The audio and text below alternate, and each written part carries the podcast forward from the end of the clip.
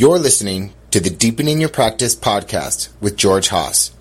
Deepening Your Practice is recorded at the Against the Stream Buddhist Meditation Society in Los Angeles, California.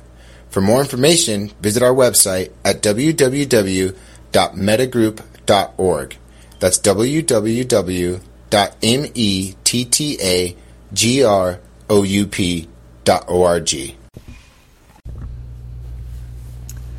So, welcome everybody. This is Deepening Your Practice.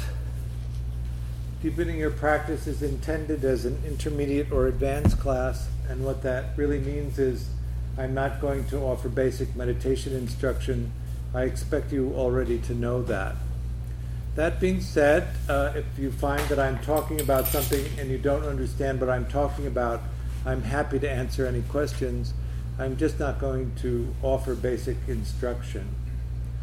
We've been talking about the Manual of Insight, the new translation of the Mahasi Sayadaw text that's been uh, offered by the Vipassana Metta Foundation.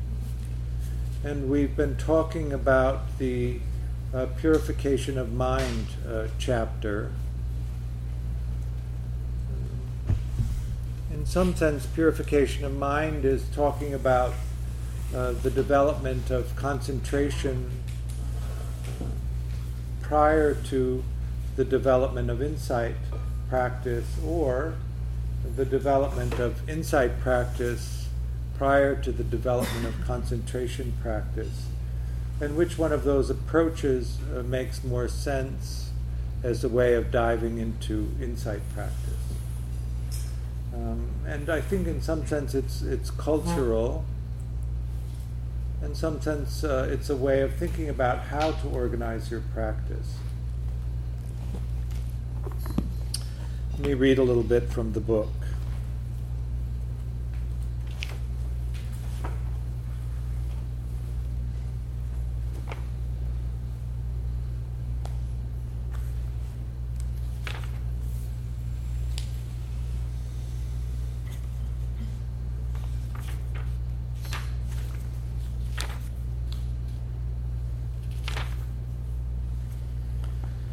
The method for uh, taking the vehicle of tranquility to enlightenment. This is how to develop the noble path. One develops tranquility prior to insight and then practices insight based on tranquility. How one develops access or absorption concentration. Uh, this is tranquility. One practices insight by observing the concentration itself and its mental uh, constituents in terms of impermanence, unsatisfactoriness, and not self. This is insight. Thus, tranquility precedes insight. Therefore, one who practices tranquility before insight is called one who takes the vehicle of tranquility to enlightenment. One who takes the vehicle of tranquility to enlightenment realizes the noble path in this way.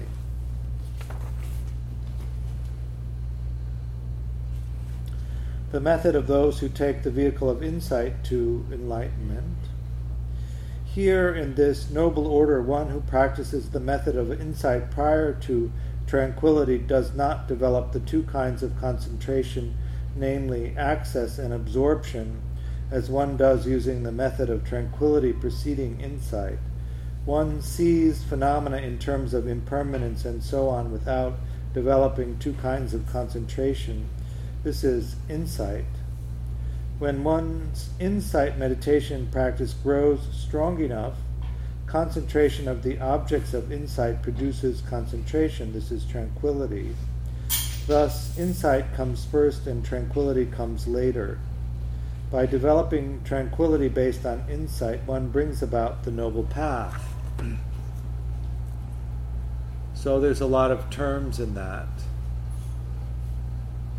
um, concentration, access concentration, absorption, momentary concentration, the path, fruition. Maybe I can explain some of that. Access concentration is a term that refers to being able to place your attention on an object of meditation and not having it pulled away by a thought or some other sensing experience arising. Uh, absorption is a description of a concentration that would take you into jhana. Jhana is the material jhanas and the immaterial jhanas. So, four or five material jhanas, four immaterial jhanas. Jhanas are uh, highly uh, concentrated states or absorption states, the first of which is characterized by five qualities. Um, in Pali, uh, vitakka, which means that you place your attention, uh, vicara means you sustain your attention. Piti is a word that is often translated as rapture, which means you're enveloped in energy. Uh, sukha is a word that's often translated as bliss, which means in reaction to be in, to, in reaction to being enveloped in energy, you become quite blissful, and ekaggata means you become one-pointed. The second jhana stabilizes. The first jhana is unstable, so you bounce in and out of it. The second jhana stabilizes, so you no longer need to place or sustain your enter, uh, energy. So it's a it's a kind of blissful rapture and one pointedness. Uh, sustaining that for a while, the, the energy of the rapture becomes too coarse, and so that's abandoned, and it's simply a blissful one pointedness. And uh, after a while, even the bliss becomes too much, and that's abandoned, and you come into a place of uh, an equanimous one pointedness. That would be the tranquility that they're describing. And then you would move from that place of tranquility into an investigation of the three characteristics. Uh, the three characteristics being the nature of self versus not self or no self. This is an investigation that in uh, a pure sensing experience without attachment, uh, attachment in a, a, technical meditation term means attaching to or fixating the sensing experience creates the perception of a solidness of things or a solidness of a sense of self. That if you are aware of the sensing experience at the moment of arising and you don't attach to it, uh, you see that there is no solid, continuous, ongoing experience of self. And then you can attach or not attach as you wish. But you don't believe in the constancy, the continuation of self. Uh, impermanence is the experience that everything arises and passes, that nothing lasts. I think this is an easy, uh, or one of the easier ways to go. At some level, everyone here knows that nothing lasts. Uh, can you, um, for instance, anyone care to volunteer uh, uh, a experience of something that has lasted? Anyone? Suffering. Suffering. Even that continuously has not, I would guess. Uh, dukkha, dukkha,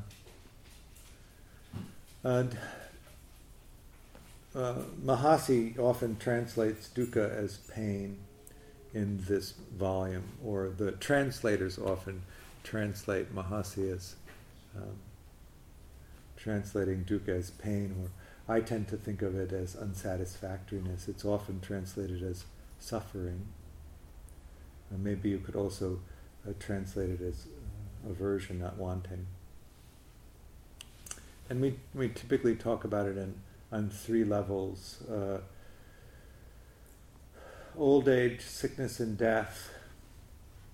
Maybe somebody here is under 28 and would care to argue about aging. But soon enough you'll know. Um, everybody else already does. Old age, sickness, and death. Anybody here escaped the common cold? maybe not. Anybody here escaped death so far? The knowledge of death? We're all still alive, but. Um, so the first level of uh, unsatisfactoriness is that we're in the human form and we're subject to these things old age, sickness, and death. There's, there doesn't seem to be a way out of that. The second level is that we'll get what we want and then we'll lose it or we won't get what we want, or we'll have to put up with things that we don't want. And the third level is this subtle, ongoing irritation that nothing is exactly the way that we would have it if we were actually in charge of anything. There's a, it's kind of a twofold thing. Uh, we don't really have anything the way we want it, and then we realize that we're not actually in charge of anything. So these two aspects are together. One is the aspect of being able to concentrate well enough then to be able to see that these are the conditions in which we live. This is the this this piece of uh, concentration and insight. and so this first early piece of entering into the practice of meditation is um, having the concentration in order to be able to explore these characteristics. And then the question is how do you get into it enough to know which way to go into the practice? And in some sense, it's cultural, I think. Um, when I started my practice, we just pretty much jumped into insight. Is that the experience that most people have had? Do you know? Did you even know when you started meditating what, what you were doing? You, you came to a meditation center like this and they said, We're all going to begin meditating now. And then you got some instruction and then you started meditating. Did you know what it was that the instruction was and what you were doing? So, do you know now?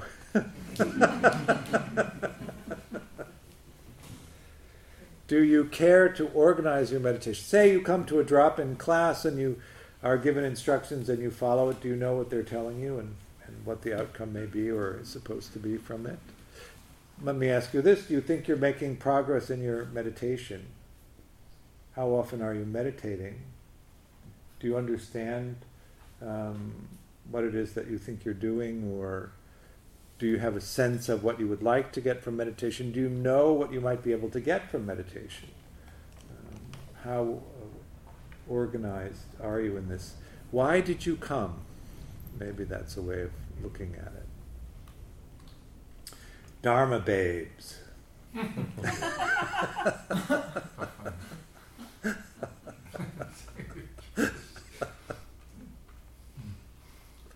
So I came because I was unhappy, and I wanted to be happy. That that's why I came.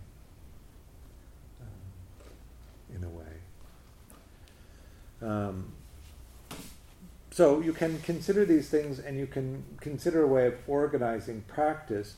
I um, the first vipassana teacher that I had was uh, trained by Thich Nhat Hanh. He was in the in that lineage. Um, Thich Nhat Hanh was a Zen teacher who taught Vipassana, and uh, it was very oriented around uh, metta practice, and the main uh, um, teaching was around uh, walking meditation and, and, repeating gathas. Gathas are uh, sort of meditation phrases, and then there was a lot of sitting practice, but it was a kind of open awareness practice. You just sat. Um, not much noting practice. Uh, really, you just sat and, and uh, followed the breath and tried to keep your attention on the breath. Not much instruction about what to do. It was a, a, kind of rigid around holding the posture still. Um, I had a, a, bad back, still have it, and uh, it was for me largely a, a meditation on pain. I was, uh, the instruction was um, not to sit in a chair and not to use any back support.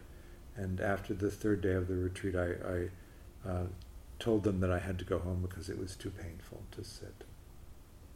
And then they said that I could lean against the wall, but it, but it was discouraged.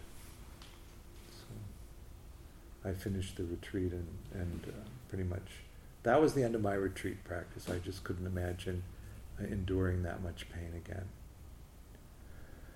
Um, and I found out later that actually that was quite unskillful in terms of, of how to, to run a retreat for somebody who has a, bad back.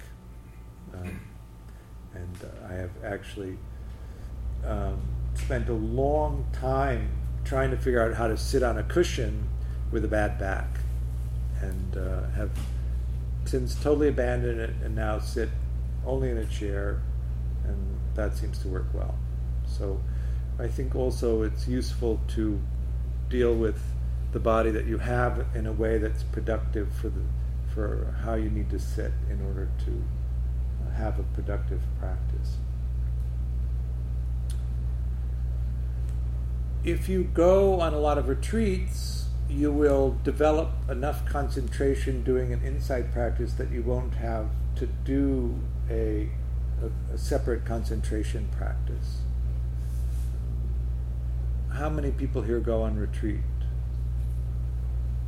So, a pretty good number. And how many retreats a year do you go on to? One, two, three. So the question is on the number of retreats that you go on, do you have the sense that you've developed enough concentration that you can um, do the insight practices that you do productively? And is that amount of concentration that you develop on retreat something that then carries over for your householder's practice when you come back? Does it endure the distance between the retreats that you go on? This is a question you'll need to answer for yourself. For those of you who don't go on retreat, um, what is your capacity for concentration and meditation? Do you have enough of it? when I uh, started teaching here eight years or so ago, I started offering what I considered uh, simple, basic insight techniques. And what I noticed was that most people couldn't do them because they didn't have a, a basic enough level of concentration to be able to do them. And so I started to teach uh, concentration as a separate practice. So I have been teaching tranquility leading into insight practice, which I, I thought of as with some irony that I would be the one teaching that because I've been going on four retreats a year for, you know, almost 20 years, and it's not a practice that I really need for myself and I heartily recommend lots and lots of retreats and um, and to find it a very productive way to practice. But if you don't do that, then you have to examine your own uh, concentration. Um, Shinzen, uh, my primary teacher for the last 18 years or so, doesn't teach concentration, doesn't teach jhana, has never really uh, been uh, much involved in that um, because of the, the, the nature of uh, his teaching, he doesn't need to. Um, but you might find, uh, if you're not engaged in a lot of retreat practice, that this is a way to go. So, am, am I explaining this well enough? Are you understanding the distinction? One is to uh, understand that you can go either way.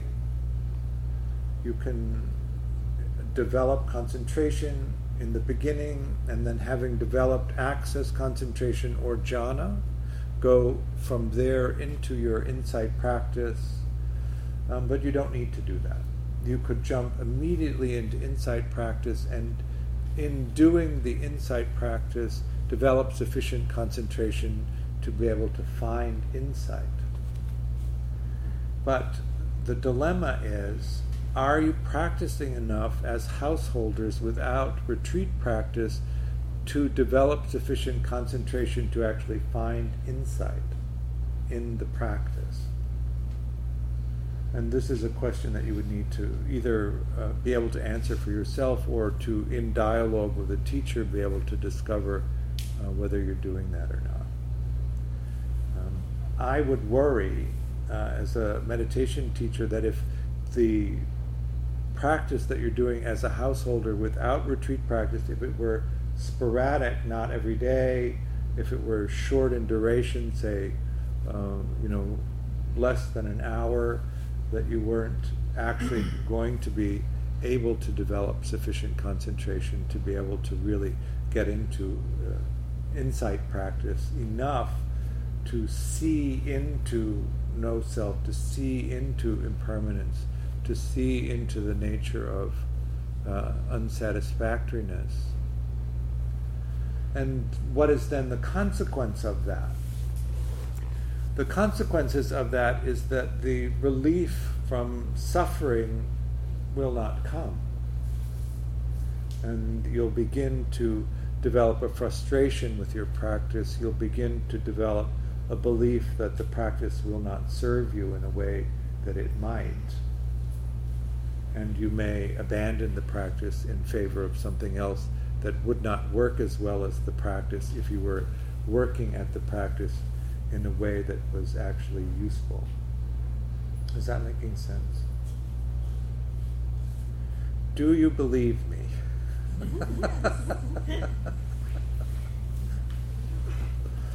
Why don't you go on retreats if you're not going on re- retreats? Is another question that I think is useful. I'm, and it's not rhetorical. I'd actually like to know. Mm-hmm. George, what do you mean by um, one pointedness? What does that look like? A one pointedness is that, that you become, it's almost as if you become the object of meditation. It's a, almost like a merging into the object itself. So, say you were focusing on the breath of the tip of the nose, it's almost as if you are the tip of the nose.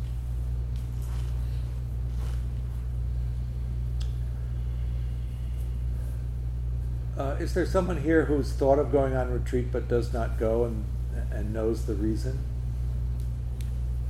Uh huh.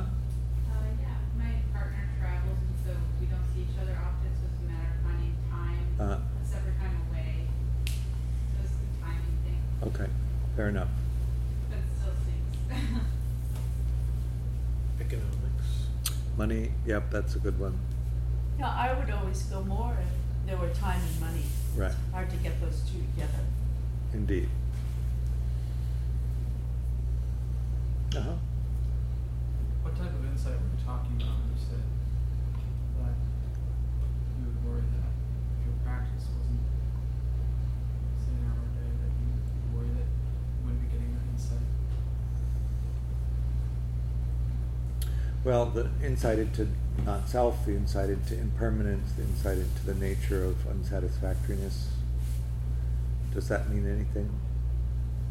Yeah.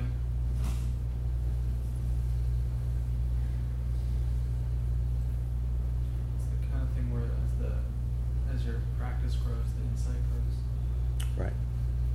Because I've had experience with a short practice a day that brought a lot of insight, um, but it didn't really last.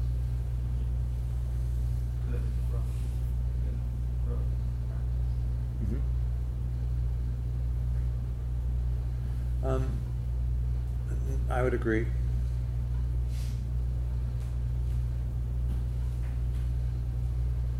Do you find it frustrating? No, not the practice itself, just not doing it. Not choosing to not do it. Choosing to not grow. That's frustrating.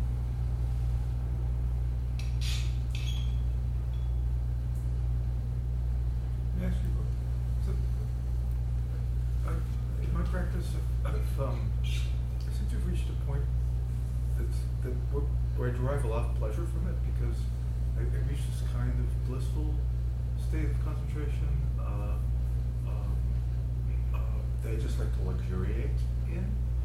Um, but there's, ep- I mean, I mean, there's no, uh, I don't reflect on impermanence, um, it, just because I've never been instructed properly, I'm sure. Impermanence, mortality, no self. Um, um, so I guess I'm missing s- missing something. Well, the concentration now. It's time to launch yourself into insight.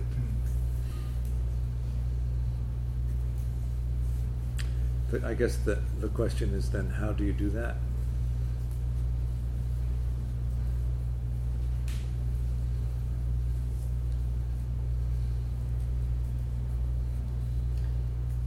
What if he's on the tranquility path? Well, if you're on the tr- tranquility path, you develop access concentration and then absorption and then go into insight.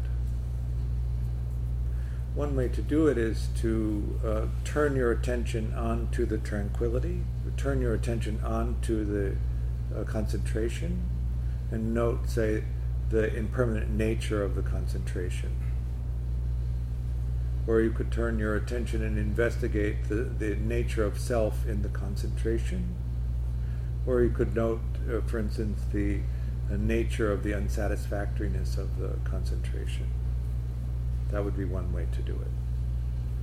So you investigate the concentration itself for one of the aspects of the marks of existence. I might start with the impermanent nature of it.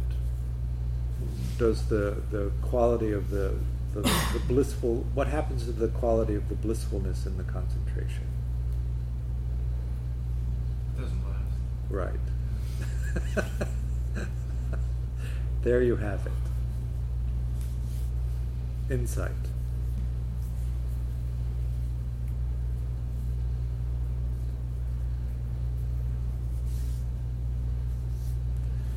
So um, we can do some meditation.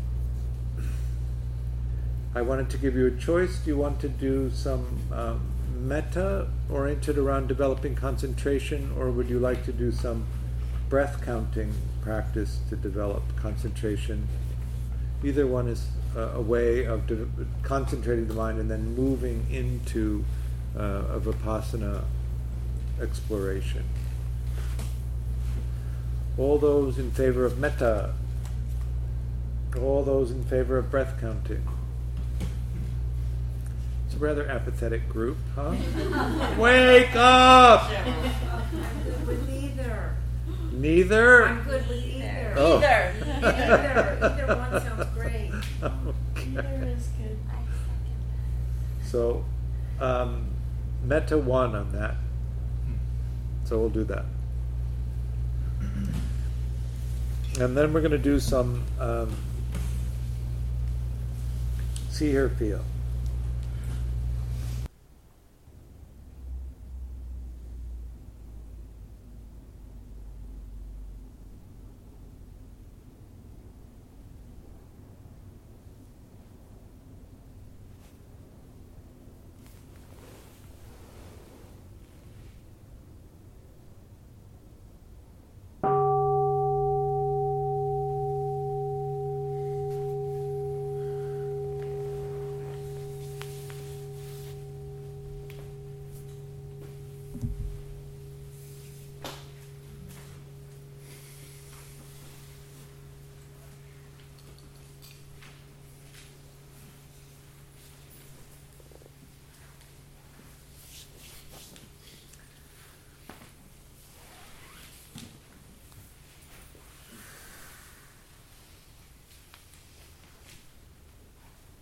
Anyone find the self?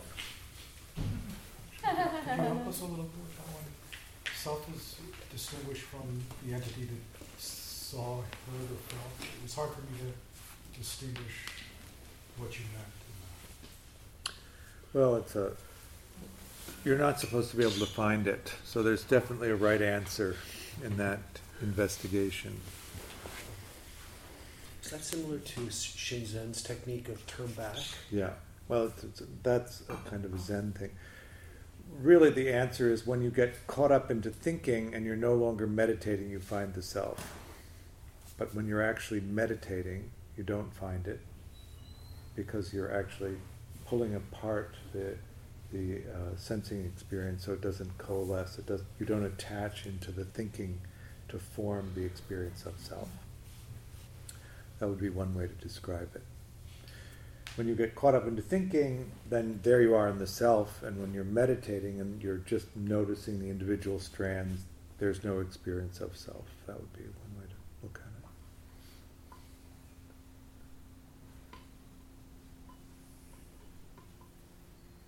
Then you're thinking, shit, I wasn't meditating the whole time.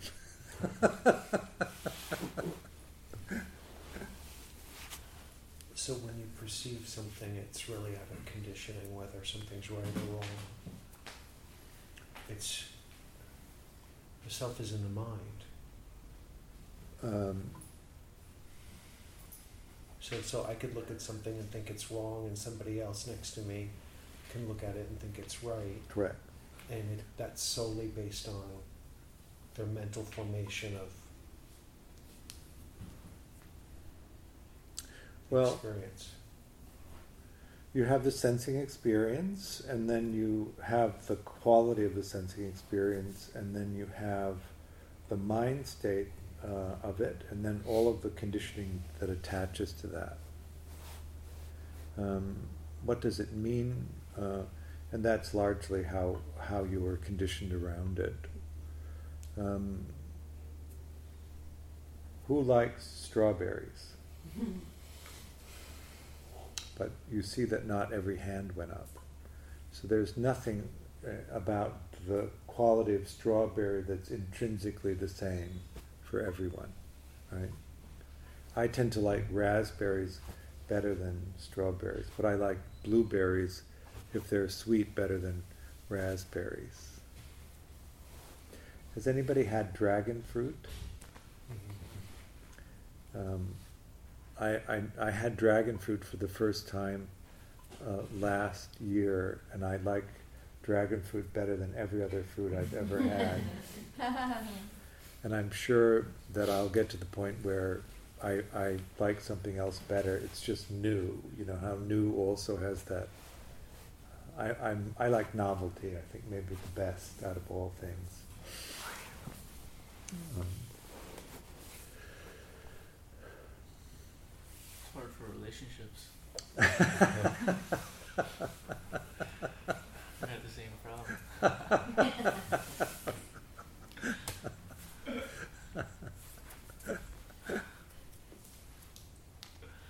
What's your name? huh? What's your name? George. George. Um, When we note feel, does that include emotion or is that just purely a physical assessment? Both. Emotion is in, feel feel is out. The interaction with the world is out.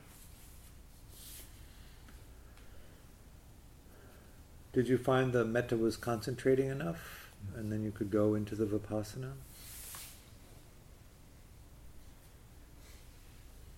So it's a it's some people are going, some people are going. I think it's a good combination, mhm. but I need a lot of concentration. Like, had to return to it during. Mm. There was a few times when um, I just wanted to stop the noting practice, but uh, I wasn't thinking. I just was very concentrated and still, and um, just wanted to stay in visual thinking space. And do what? Just look at it. Without noting it. Not Yeah. note it?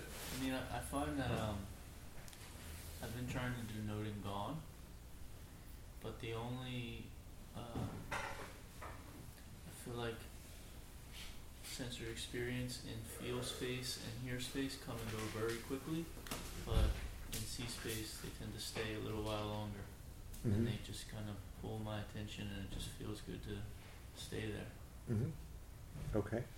So you could narrow it if you wanted. and just do see in. hmm Uh-huh. When you do the, the rhythmic notation in between, do you just bring attention back to the breath or do you just remain open and Um, m- I'm soaking into whatever it is that I'm focused on. I, I never come back to the breath. So it's sort of a, a constant series of sensations, and then it's just the notation that's rhythmic. Yeah, Okay. just drawn to whatever it is that's interesting. Uh huh. During the see, hear, feel seemed to induce this kind of hypervigilance that was at times overwhelming. What about it? Sometimes it felt like certain sensory experiences were extremely jarring, and um, I guess compared to the mental practice, which was like deeply peaceful for me, maybe because I was saying this whole mantra. I mean, I don't know. It was just it was. Uh, Can you give me an example of what was jarring? like all of a sudden I would start to feel something in my body and it would like I don't know. It felt like I was on the edge of a cliff or something. Do you know what I'm talking about? Um, I don't, so that's why I'm asking questions. Okay. Um, or a sound. Would you could you say it, was it a brightness? I guess that's the word that could describe it. Magnified. Yeah, everything felt extremely magnified at times. Like And so was that unpleasant? no, not Okay. entirely. Um, I'm not sure it's a bad thing then. Jarring is a word that to me has a negative connotation to it.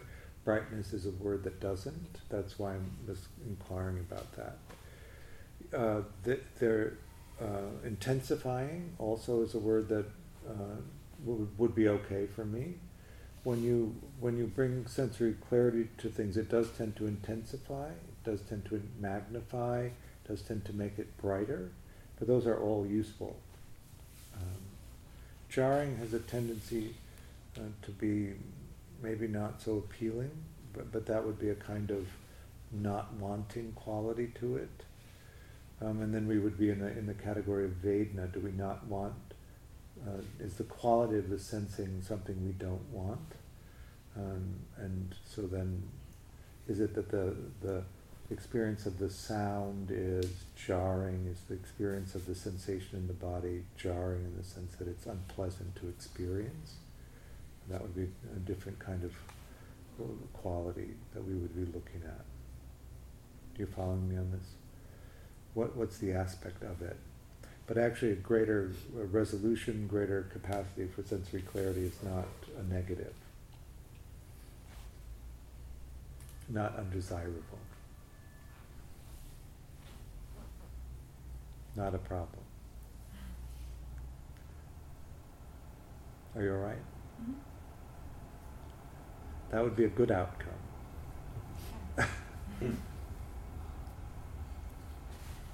Um, the labeling, saying the word, or yeah, the labeling of the notation, hear, see, feel. Eventually, just because of my own concentration, I gave that up. But I noticed that I still, Could note. I was noticing, and now it's better. Okay. I gave up the labeling Okay. and just started noticing. The noting without the labeling is totally fine. It, it's often the, the, the, the labeling is meant to sort of boost the concentration, but if your concentration is good enough, uh, it's totally fine to abandon the labeling.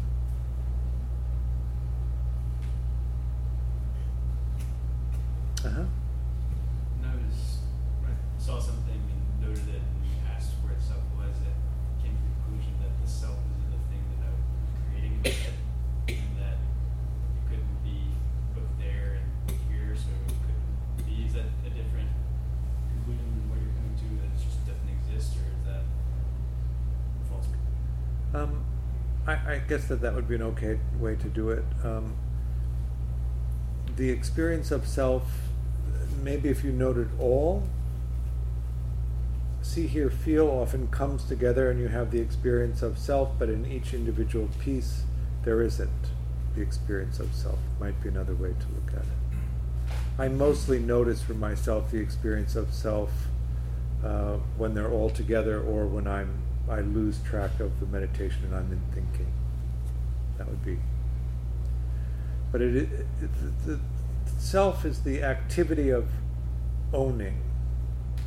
I'm doing this. I created this. I make this.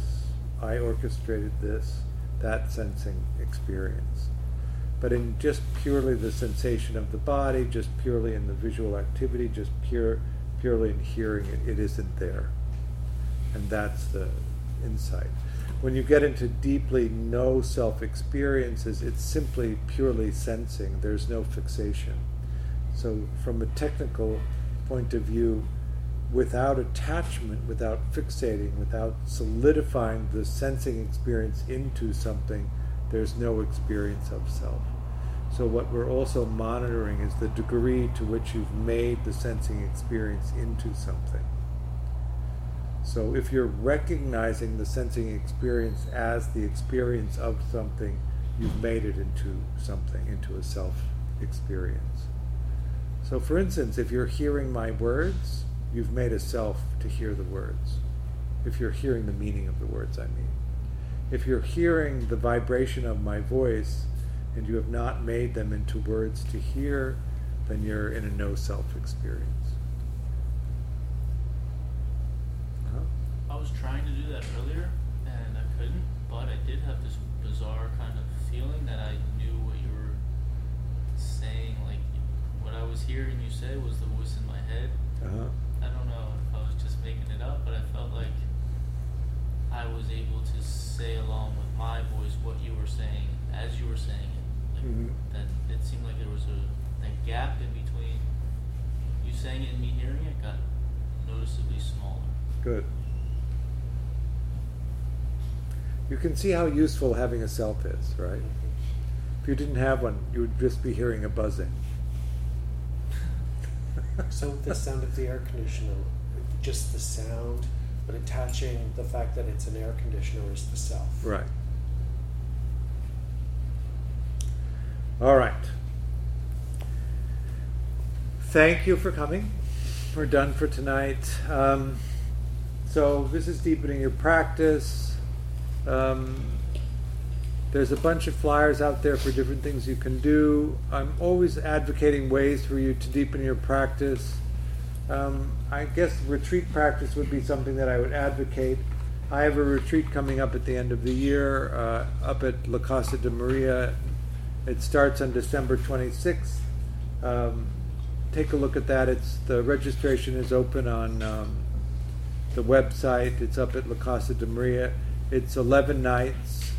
Um, it's a meaningful life retreat, which means we'll be focusing on a relational mindfulness practice. It's a metta vipassana retreat, so the first few days will be focused on metta, and then we'll go into vipassana.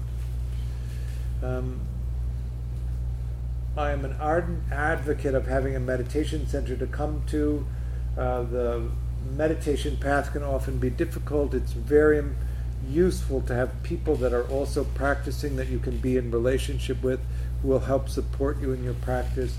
What better place to meet them than at a meditation center? If you didn't have one to come to, how would you meet them?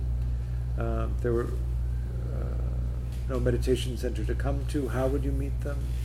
Uh, I know that we've been here for a long time and that you may take for granted that we will often always be here, but I can assure you that the finances of a meditation center are always precarious, and we count on your constant donations to keep the lights on and the doors open. We've crunched the numbers, and $15 is a good amount for us to be able to do that. But it does need to be a practice of generosity that has meaning to you, so that if you're really well resourced and $15 doesn't mean that much, please give more. If $15 is a good amount, give that. If $15 is too much, give less. If, you, if you're not resourced, then please do come and don't give anything. Uh, we will make the space for you to come to. But do consider each time you come uh, making that practice of generosity so that we can be here. Uh, we take cards and cash out there. If you'd also be so kind as to put the chairs back and the cushions away, we also appreciate that, and we'll see you next time. Thank you.